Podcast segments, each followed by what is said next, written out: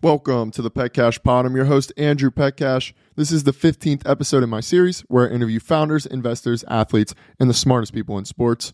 Today's guest is David Anderson, CEO and co founder of Breakaway Data, which is a venture backed data analytics platform with major deals across sports. They were named a top 10 most innovative sports tech company by SBJ. We cover a handful of fascinating topics, including David's journey from six year NFL wide receiver to entrepreneurship, sports trends to watch, and an in depth breakdown of athlete biometric data, including who owns it, why it's important, and how athletes can use it to not only improve their performance, but also make money from it. This was a mind provoking conversation. I think you'll learn as much as I did. Let's dive in.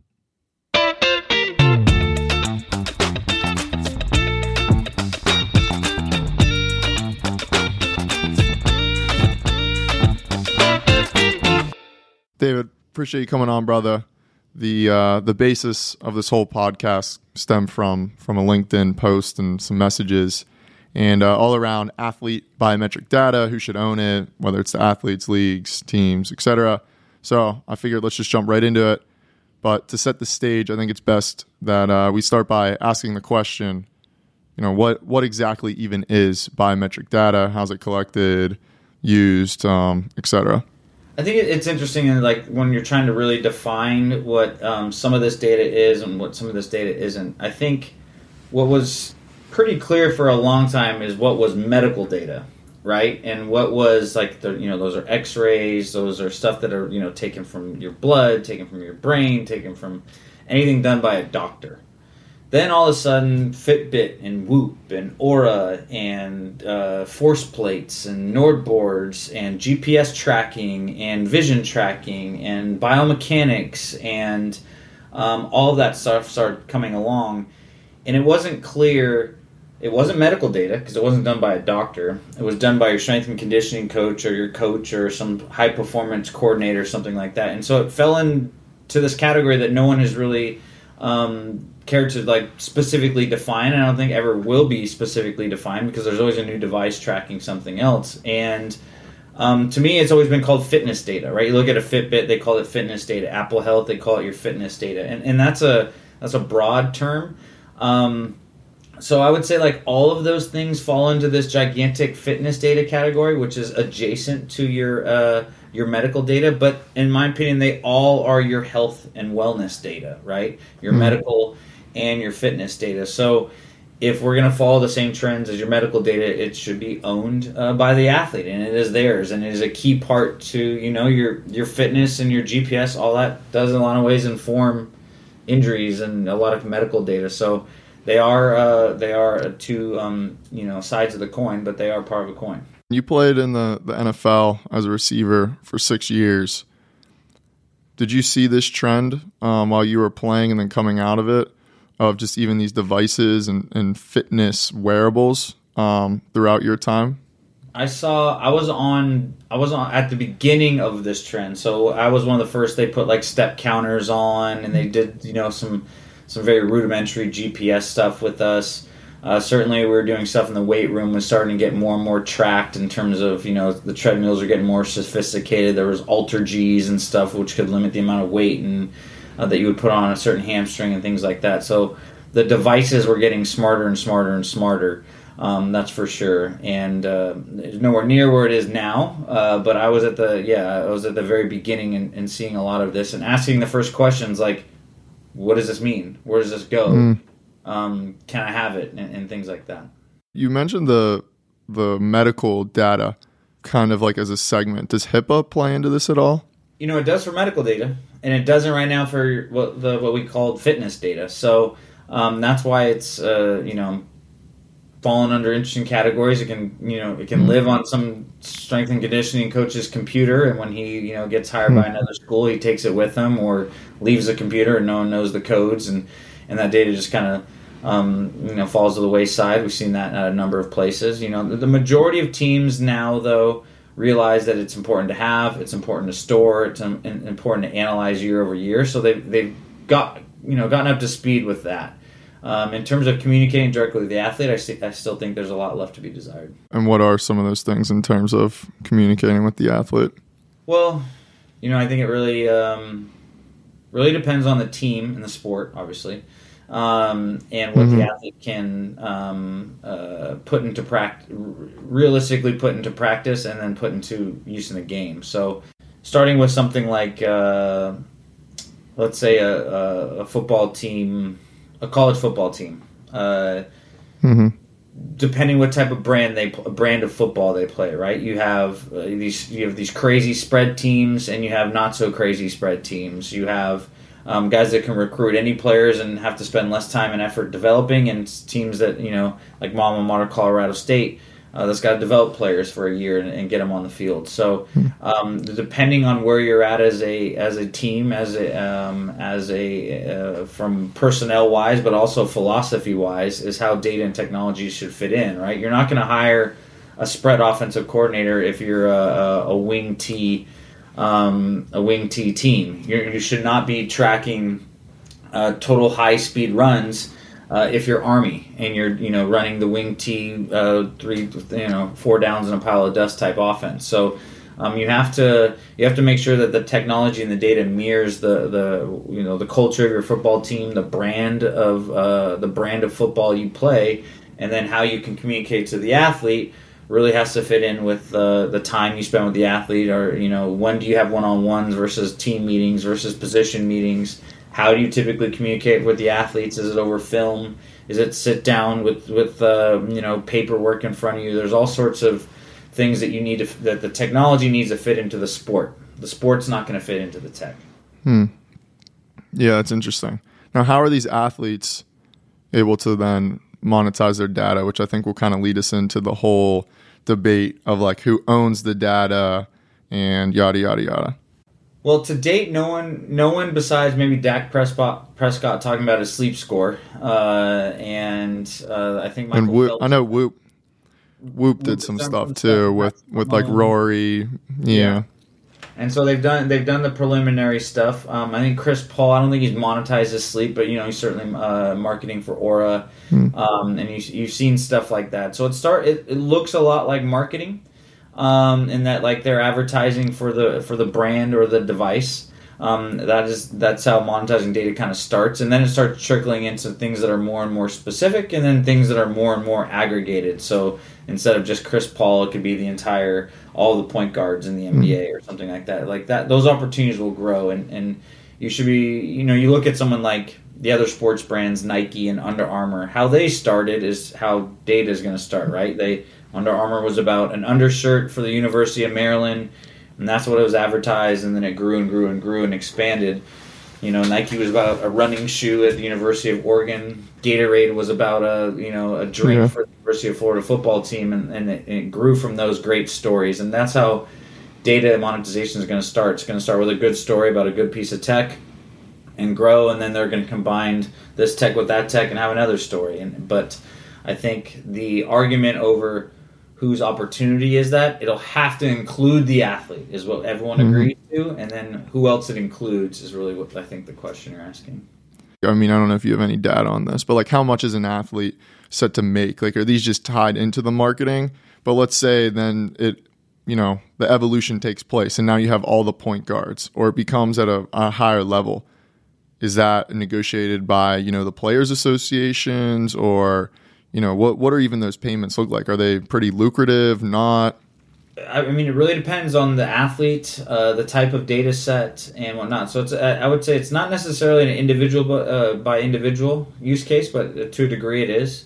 Hmm. Um, right now, we're talking about stuff that's months and years in the future. So uh, what what I predict um, is that there will be certain um, things that are sold at a players' association level, very similar to Madden, where uh, there's a they want everyone's data aka they want everyone's name, image, likeness, jersey number, and ba- and, and name Yeah. last name to put into the video game, and they sell it one time, and that's how they make a bunch of money. There will be sales like that, and there's no reason Madden shouldn't be buying the biomechanics off of individual athletes uh, every offseason to improve the, their game, um, and so that's something that you could sell at a, at a larger level, but.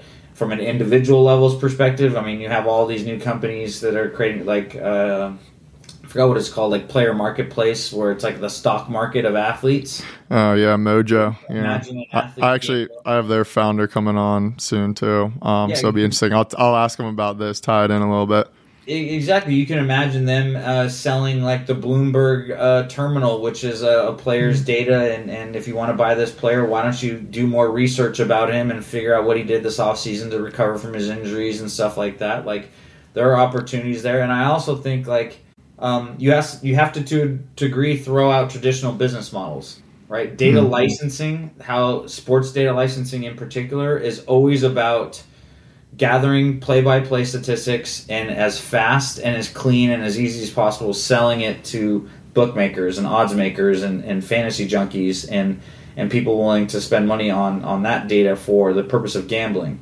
Um, that's not how player data was always going to be sold right? You, you need to think you need to take a step back and think like oh there might be some sort of like um, optimization model, which is uh, you know it's uh, and, and those things are monetized a different way. We we're looking at from our business kind of like a Spotify model where you know what data people are clicking on and you're giving uh, athletes essentially a residual payment based on their data. So um, you have to be willing and open to like that that this marketplace is not going to be just a straight up like here's data, here's the buyer, and that's how it's traded. Yeah, I think it's a perfect segue. Why don't you now give us, you know, the brief overview of what you're building at Breakaway Data? Breakaway Data is an uh, an athletic performance company uh, that helps ath- uh, uh, uh, that helps athletes collect, use, and commercialize uh, their data. Right, so athletic performance and data. We, we know that shoot, I wore big platform shoes back in the day to help improve my athletic performance like this. Uh, we have seen how much Moneyball and how much uh, analytics have helped teams and athletes. Well, now it's time to give athletes that power, and so that's what we're really about: is athletic development through data. And um, you know, we help athletes do it all on their phone. They collect their information um, from the teams that they play with. Uh, they take it with them like a passport, and they can learn from it. Um, and our job is to educate them on how their data really helps them individually and how that data is contextualized uh, with all the other people that we use. And then getting into eventually the commercialization of it. Obviously, there are CBAs we have to deal with. There are technology companies that we deal with, and that that's a known that's a known uh, issue that we're going to have to deal with. But um, like we said from the beginning, uh, our belief, from a company and from just a technology and data standpoint, is that the end user, aka the athlete, from our um, perspective, is is a is a rightful owner of that information. Should be able to do pretty much damn near what the, whatever they want with it. So that's us. So is this like an all or nothing scenario? And I'm not even talking about your company here, but like for data, like it's either all the athletes do it or none of them do it, or is it sprinkled or or like what's the optimal for that? Like how is that going to look?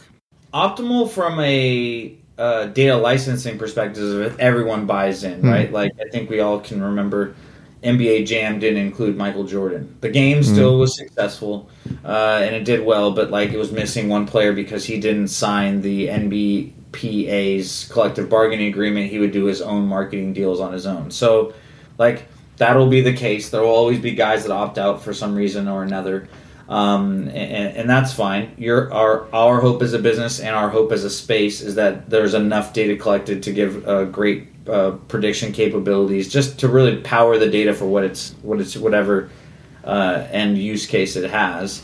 Um, but there will always be other athletes that are more more interested than others and willing to collect more, willing to wear more devices, willing to track more. And there will be other athletes who have zero interest in it and have um, you know, they are superstitious and like Andrew Luck, they still have a flip phone. Like, how am I going to convince that guy that he should be doing uh, Right. data stuff like he doesn't even care to? Does he really have a flip phone? I think he did his entire career, which I I really appreciate. Right, like Yeah. if it works, Did you play with Andrew? data break it. You know. Did you play with him at all? Uh, no, I never played against him uh, when I was on the Texans. He was on the Colts, but no, never with him. Got you. No, that's funny. I didn't know he uh he had a, a flip phone. When we talk about the collective bargaining agreements there a little bit, the CBAs, there's a ton of different and this is kind of where my LinkedIn post even stem from, but they all have different basically guidelines in place currently. And I don't really want to go through each individual, It'll take a couple minutes here. but like, are there any that you think are doing it the best or that are leading the way and setting the example for how other leagues, new leagues should, you know, approach this? I do think the NFLPA does a great job on um, understanding what data is out there and try and making sure that their players association and the CBA is first um, distinguishing between these things, and that they are trying to put at least to start with certain important guidelines around its usage and where if data is sold, who is who is aware, who has become aware of it, and whatnot. No one has solved, and that's what our company is helping to do. The data collected by a league or a team perspective, making its way down all the way down to the athlete, and I think that's this is a new problem we're trying to solve.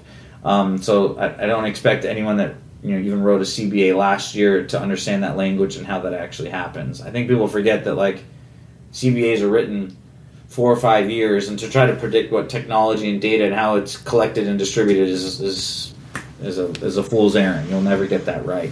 Um, but the NFL NFLPA is typically followed when it comes to CBAs in terms of um, data rights and, and, and things like that. They do a great job. They have a strong legal team with a great technology uh, background. Um, and I think they've done a good job helping the other players' associations uh, come along as well. The NWSLPA um, has mm-hmm. it uh, well um, organized in there. The NBPA also did a good job in that they they protected it by putting a committee, a different approach, but it's still a sound approach, and that they're going to make sure that the players hear about it.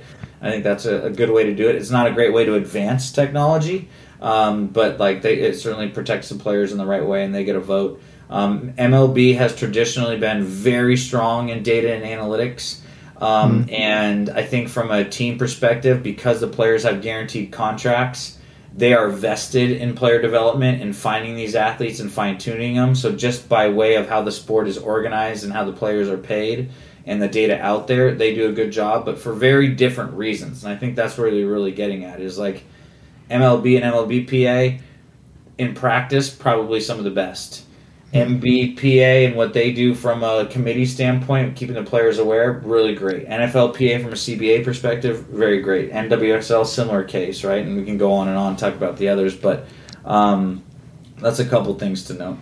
What's interesting, nothing, obviously, name, image, and likeness, NIL comes around. There's nothing really for this athlete biometric data in college or, or now even younger in high school. Yeah. So how does how does that play out, or how is it going to play out? I wish I wish I had my crystal ball and could uh, could know because I would I would send our uh, send business opportunities in that direction. But you know what? Like I think college will always come down to recruiting and developing players.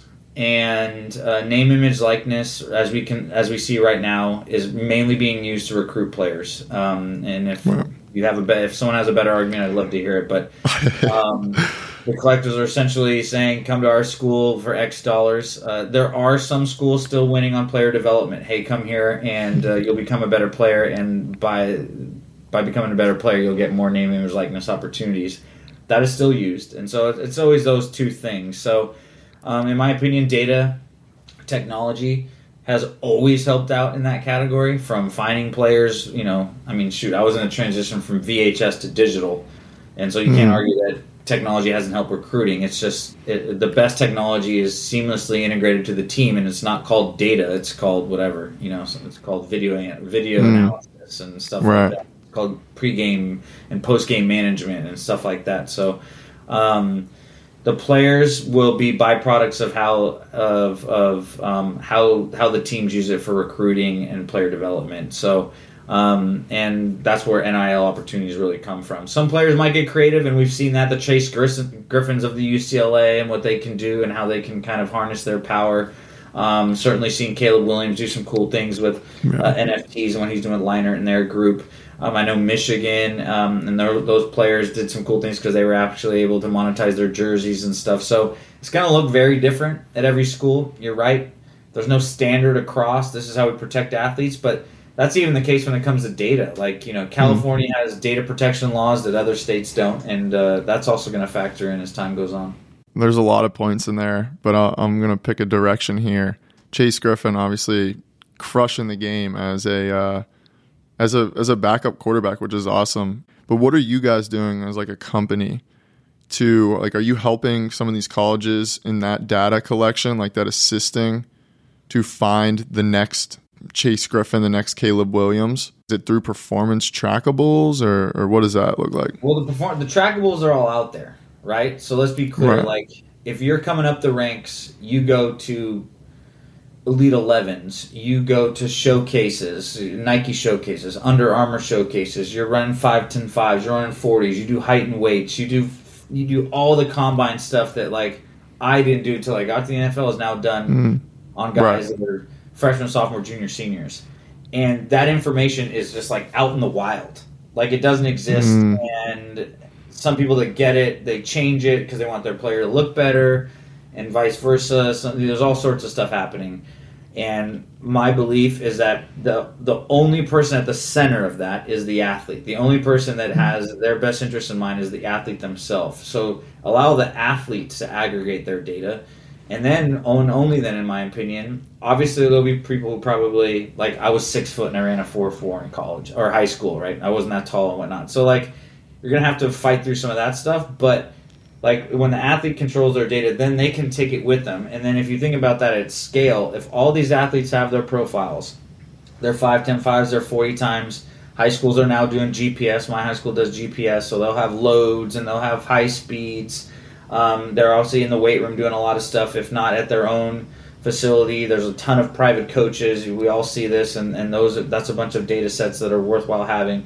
Then, if uh, college can take a peek at that, now I know what to recruit. Now I know how to compare and contrast these athletes over others. Hmm. So I just think the data collection has gone well beyond name, height, weight, and you know, are your parents tall and athletic, Hmm. which is what recruiting used to be, to now uh, you know a much larger, uh, deeper data set that that colleges are inter- honestly really interested in looking at because it's hard to find good players. And getting back to your name, image, likeness, this transfer portal and NIL has even Mhm. made it has made it even harder for high school athletes to get recruited. So they have Right. even more incentive to do, to expose more information because if you're Colorado State, my alma mater, and you're like, I have a chance to take this junior who is pretty darn good at Division two, or take a chance on this uh, senior Mhm. in high school. I have no. I'm going to take the D two kid, and so like it's it's a it's a different ball game uh, in college for sure. Yeah, that's a good point around the the high school kids. They're getting honestly, they're just getting straight up screwed now. A lot of them. Is it possible that there could be almost too much data collection or information?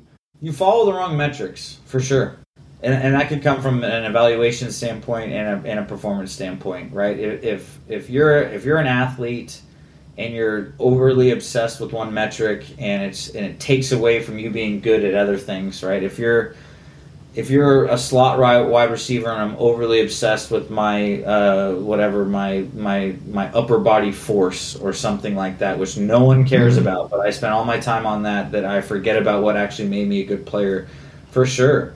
And um, I think data's goal is to it, it, it should be to get to that personalization standpoint to know how someone like you can perform at your best um, but what is what could get caught up in there is if you follow the wrong track and you go the wrong way and, and I think I mean you see that in a lot of in a lot of in a lot of ways already uh, with how athletes uh, either find some guru coach that has them Mhm. throwing a certain way or running a certain way and then they end up getting hurt and they have to go back to the basics and stuff like that so um, that's always going to happen, but my belief is that data will only help with personalization um, and, and to be becoming a better athlete. I mean, I know it generally has in my career when um, I knew that I needed to add speed. I went to, uh, you know, I ran Mhm. in GLA at their track and trained with a former track, uh, USA track and field coach, and that's what I focused on, and that's what I put my my effort into instead of like whatever um, increasing my vertical, which I, on a football field was kind of irrelevant. But if if uh, if you get off track, yeah, it's uh,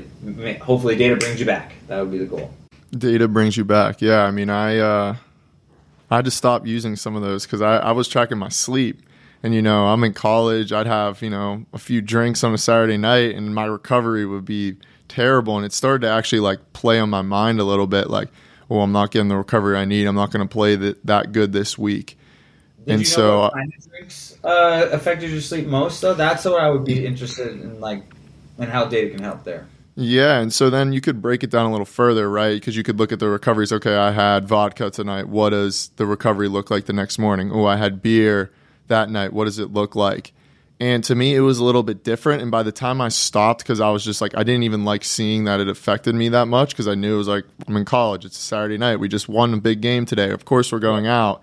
Yep. That I like never really took it far enough to look. But to me, that's always been the interesting point of data.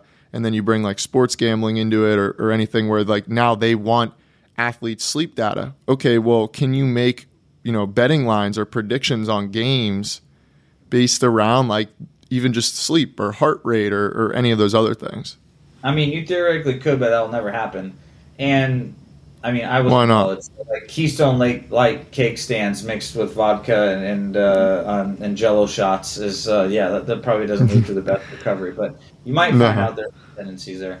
Why won't sleep data ever be exposed for gambling companies? Because uh, I think it's too it's too confidential and too proprietary to the individual athlete, and they won't share. I thought it was really interesting just yesterday I think someone asked LeBron how much he sleeps. He was like, "Oh, I didn't mm-hmm. get to bed till midnight, and I slept till eight. I woke up, ate breakfast, I got back in bed around eight thirty, and slept till twelve thirty. I mean, that guy's getting twelve hours of sleep. No wonder he's recovered nicely. If I'm if I'm a better man, if I'm a betting man, now do I try to find a game where he is not getting twelve hours of sleep or something like that? Mm-hmm. So, like, I see where people are going with that. There are a lot of other data sets that would be. Um, I, I would I would find less in, less intrusive that that fantasy companies and gaming companies would be interested in. But yeah, you're not you're never really going to get sleep. I don't think you'll get week of week of uh, load management scores and things like that. Like the leagues and the players themselves will never be interested in exposing that.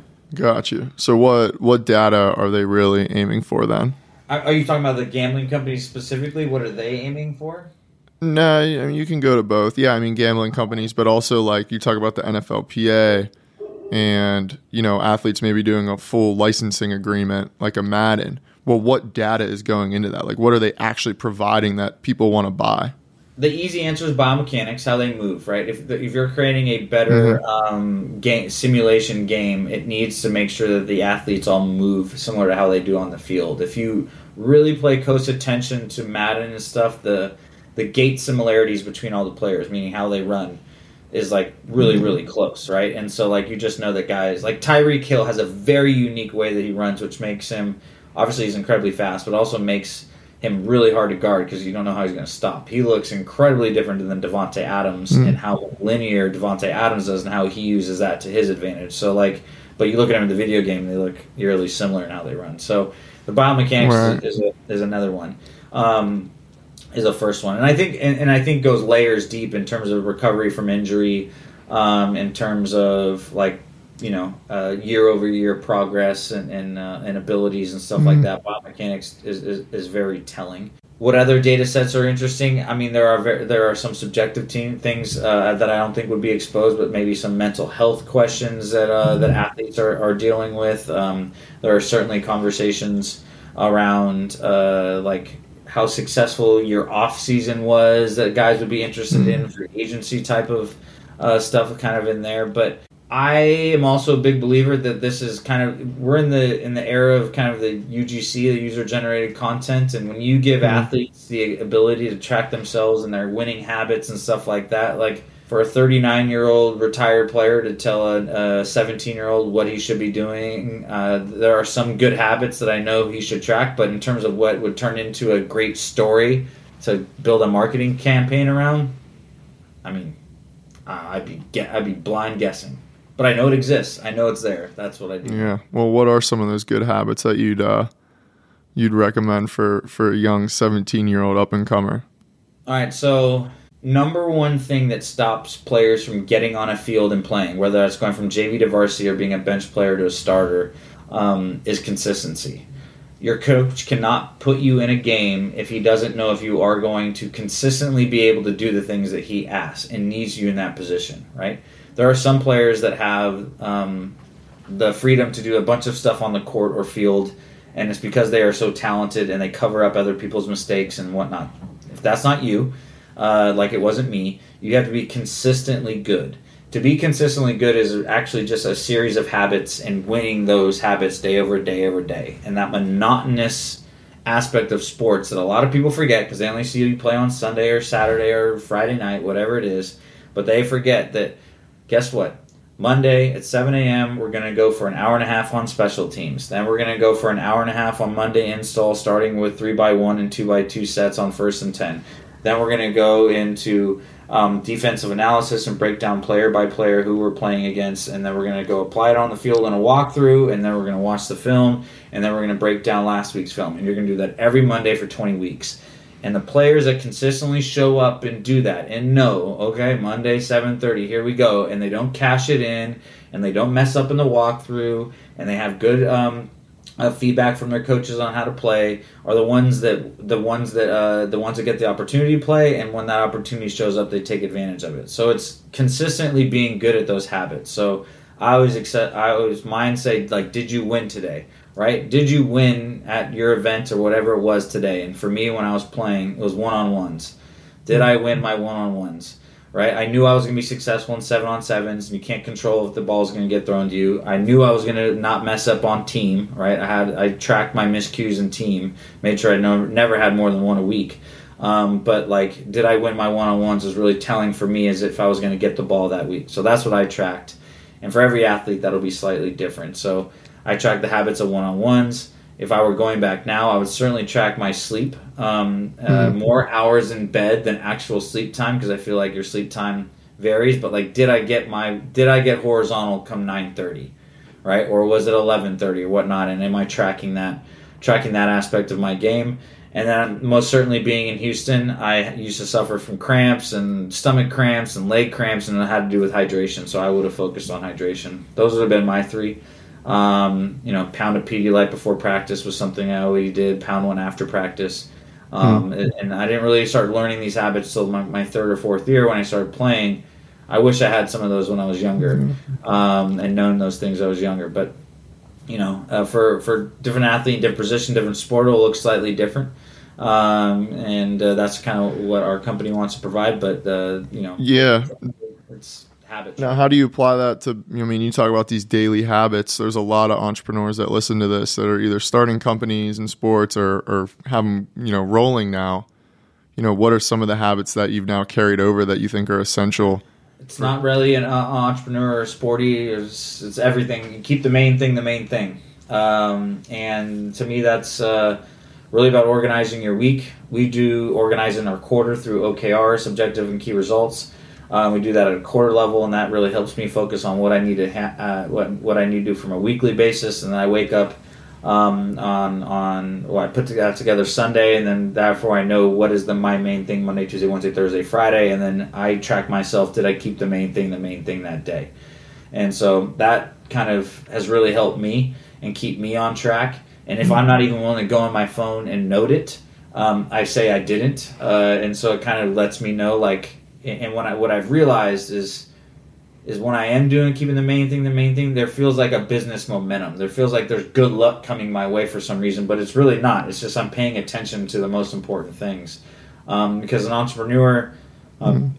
opportunity is one of the biggest distractions in that like you know someone has an opportunity over here that's slightly adjacent to what you're doing and seems like something great and an easy way to show revenue progress, but actually completely distracts half mm-hmm. of your team or the key key people on your team, and and you chase that, and all of a sudden you're not going where you need to go because um, you know everyone knows success doesn't look like this. It's it's mm-hmm. like that, and uh, and so you got to kind of keep that uh, main thing the main thing, and it allows you to kind of take advantage of that momentum. Um, yeah, I'd say that's that's one that's really worked for me. Yeah, I love that. That is true about the opportunities where they the you know the ones that are right there, and it's like, but it takes you off the main the main path. But speaking of that, as we uh, I like to keep these around 30, 35 minutes. So as we close out here, last year you close a, another venture round, team at Breakaways growing, ton of initiatives. You know what what lies ahead.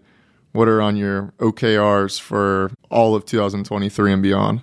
I want to have all the major players associations signed up and to make sure that all these professional athletes are aware that we are the app and the platform where they can uh, that they can trust to get their data and to put it in a safe place. When I do that, uh, we started to tell the colleges that they should be doing the same thing, and uh, our app will be designed so that younger athletes can subscribe and follow their favorite colleges, college athletes, and professional athletes, and, that's really where I want to go. And so the the what you can imagine seeing from us is building towards that. Right, you'll see us uh, with, announcing some more partnerships here in the first quarter uh, with different players associations, announcing different deals with colleges to make sure that they're collecting their data and taking advantage of the NIL opportunities that data uh, presents. But where I really want to get is where a high school athlete sees this and starts to hear the habit tracking and the stuff that you know what like keeping the main thing like i was just talking about like that's that's the mm-hmm. life i want to live that's how i want to prepare that's how i want to play um, and and I think they've they've heard it, regardless if you're an athlete in the middle of nowhere in uh, Nebraska, uh, Ohio, or California, or Seattle, wherever you're at located. Of course, if you're like connected to a sports team closely, you hear about this stuff. But mm-hmm. I want those type of athletes that are that are you know you know a couple removed from uh, the the typical Moneyball talk to say like, yeah, I get it. This is what I want to do, and, and so that's what we really want to get towards is, is, is the the daily wins, uh, and when you stack those up for young athletes, just letting them see their progress and letting them see how that helps their performance. I love it. Any other uh, trends doesn't even have to be related to data or anything you're doing that you kind of see where sports is headed. I'm really interested to see uh, what's going to happen in European football you know, there's been a lot of American money spent uh, over there, and uh, with American money comes interesting commercialization opportunities and a different uh, typical set of standards. I won't even say they're better or worse; they are just more uh, mm-hmm. Uh, what's word? Capitalistic minded uh, set of standards. Um, I'm, I'm curious how that's going to um, to change things. Uh, I'm really interested to see how the city of Los Angeles responds to all of this uh, sport, all the sports coming in. All right, we got uh, SoFi uh, now able to hold. Mm. We got World Cups coming in. We got Olympics coming in. We got all of this stuff uh, coming through. Cricket, yeah, and, and, and championships and stuff like that. It's been fun to see the city of Los Angeles. So that's abroad and that's local from a tech perspective. Mm I'm really interested to see what happens to NFTs. You know, the the, the mm. winter came, right, and we saw that, and it oh, took out all the people who just made stupid digital art. Uh, mm. What's coming next, right? Who? What are the survivors uh, going to come out of the uh, come out of the woods with? And, and that's what I'm kind of interested in seeing because I believe in a, in digital value, um, and I know young younger generation certainly does too. Uh, but um, I'm curious, kind of what what people are able to attach to NFTs going forward. I can't end this now. We got to go into this last piece. How do NFTs? How do NFTs and you know data monetization? How does this all collide? To me, what makes an NFT special is it is a live. It is it is dynamic and it is it, it through algorithms and through um, uh, the right uh, infrastructure can be quote unquote living. It can be algorithmically kind of programmed to change as its environment, aka as the data coming in changes. So the data coming in could be when the guy changes team, the card changes color. When the guy hits a home run, it lights up a certain way, or an mm-hmm. explosion occurs. When the guy gets hurt, it has a sad face and it closes, and all all value is now stored and can be changed. So like the opportunities are endless once you connect when it can be algorithmically connected to a, a and, and, therefore any data set. Then it is just a it is just limited by your imagination on what it could do. I think it will ultimately be connected to like ticketing. Because i do like you go to the super bowl and you have like the beautiful big ticket and then now we have the little ticketmaster ticket. I understand mm-hmm. that that that better uh, experience but i miss the lanyard thing you know? And so like how is mm-hmm. your phone going to replace that experience. And to me, so there's like, and to me, it has to be connected to the data set. Oh, the team that win, it lights up different. It, it, lives a little differently. It's stored a little different. Its values a little different. Like that all is coming, and that is all algorithmic, algorithmically connected through code and data. So that's that's my interest is to see kind of where that is. That's fascinating. Yeah, the NFTs, like their core utility, there's a lot to them. They're really endless, but the art is kind of what messed everything up the last couple years. Word it just started. got word started. Yeah, it just got it a little ahead of itself. But but David, appreciate you coming on. Give let everyone know you know where they can learn more about Breakaway Data, and then also yourself. Absolutely, absolutely. Breakawaydata.com. We got all of the ats at Breakaway Data on the Twitters, the Instagrams, and the TikToks. Uh, you'll be seeing more and more from us. Um, my my co-founder and myself, Steve Guerra, David Anderson, and pretty regular try to be up on LinkedIn um, and whatnot. Uh, really proud of the team we've put together and, and uh, how we're, what we're going to be announcing, players association wise and product wise. But if you're a high school, college, or professional athlete, I want you to know that data can really help your athletic development.